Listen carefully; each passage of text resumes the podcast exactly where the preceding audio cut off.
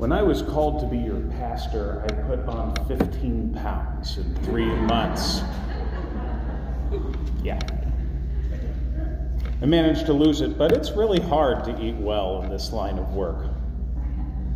I might be working late again, and I don't have time to put something healthy on the table. I'm the cook in the family. Um, so, uh, but, so I order pizza again, you know. Or some members, I won't name names, load me up with all kinds of addictive goodies, especially around Christmas time. But despite the hazards to my waistline in this job, there's a part of this work that I miss, and that's the dinners we used to have together potlucks, receptions, funeral dinners, all of those.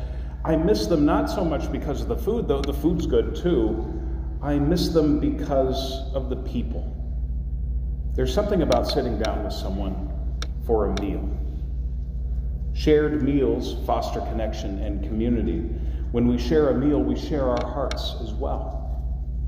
I look forward to the day we can share our meals again. Our Lord, too, knows about the deep connections made at the dinner table. Perhaps that's why he's constantly eating in Luke's gospel. Constantly eating. And perhaps that's why he promised to be most clearly present in a meal, a humble meal of bread and wine, shared among those who make up his body in the world. Today's story about on Emmaus Road has a happier ending than last week's story in Luke's Gospel. Last week's Gospel ended on an Alfred Hitchcock note. You know, the end of the birds where they're walking out and you don't quite know what's going to happen next. It's kind of like that last week. You have an empty tomb. You have these two men who announce the resurrection, but no one actually saw Jesus. No one saw him. We are left with Peter, astounded at an empty tomb and discarded grave clothes. Today's story happens later that Sunday. Two travelers are on their way to Emmaus. Why they're traveling isn't explained, but uh, they're, they're traveling and they're talking about last Friday's tragedy. And then a strange man joins them. This is the second time, you know, you've had you had the two strange men join the ladies at the tomb, and now a strange man joins these men walking to Emmaus. They don't recognize him, but there's safety in numbers when traveling. After all, you it's good to have more people around to protect against bandits uh, so they travel along together. The stranger wonders what they're talking about. Has he been under a rock? He must have been if he doesn't know what's happened. Doesn't he know about Jesus? Doesn't he know about the one who drew huge crowds, healed the sick, fed 5,000, was the promised messianic king by every appearance? and then was betrayed by one of his own, arrested, handed over to the state, and lynched. Haven't they heard? Hasn't he heard? You can hear the heartbreak in the men's words. We had hoped he was the one to redeem Israel. We'd hoped he was the one to redeem Israel. Even the news of the empty tomb and the message the women received isn't enough to heal their heartbreak. Jesus didn't live up to who they thought he was. You can imagine the afternoon shadows falling on Jesus' face as he responds. How dumb are you people? And the look of shock on theirs.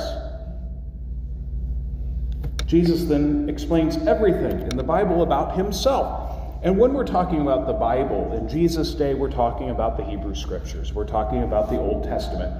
Luke tells us that Jesus started at the Torah, the first five books of the Bible, everything written in Moses, and worked his way through the whole Scriptures. Can you imagine being at that lecture? Can you imagine hearing the incarnate Word of God interpret the written Word of God to you? What a thing that must have been to hear. I imagine their pace must have slowed down quite a bit. but they still don't recognize him. They still don't understand who he is. His teaching doesn't open their eyes. Curious, it isn't until they get to Emmaus and eat together that they recognize him. It isn't until he breaks bread. It is in the breaking of the bread that Jesus heals the broken hearts of those two disciples. And it is when we gather together at a meal like this that Jesus heals our brokenness as well. The last year has been unimaginably difficult on all of us, especially on the young, those who are, you know, one moment are going to school and the next are back to hybrid and stuck at home. Parents who have to scramble for daycare and what are they going to do with their children, uh, with, uh, with those with health issues, and also with the elderly. It's been incredibly stressful on them. We've become more isolated than ever by necessity, which is saying something considering how isolated many of us were before. Many of us are grieving. We haven't lost loved ones to this pandemic. We might be, we might be grieving a way, a loss of a way of life, the loss of a vision of how life ought to be. That was what the disciples lost. The dream of God's kingdom died when Jesus died. The dream of a truly just and peaceful world shattered as Jesus' body was broken on that cross. But like Jesus, the dream would not stay in the tomb.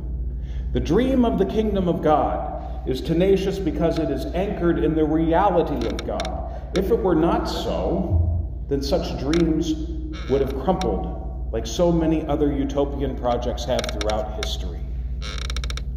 The dream of God's kingdom in Christ, rooted in Christ's resurrection, would have taken its place beside Bar Kokhba's revolt in the second century, also brutally repressed by the Romans.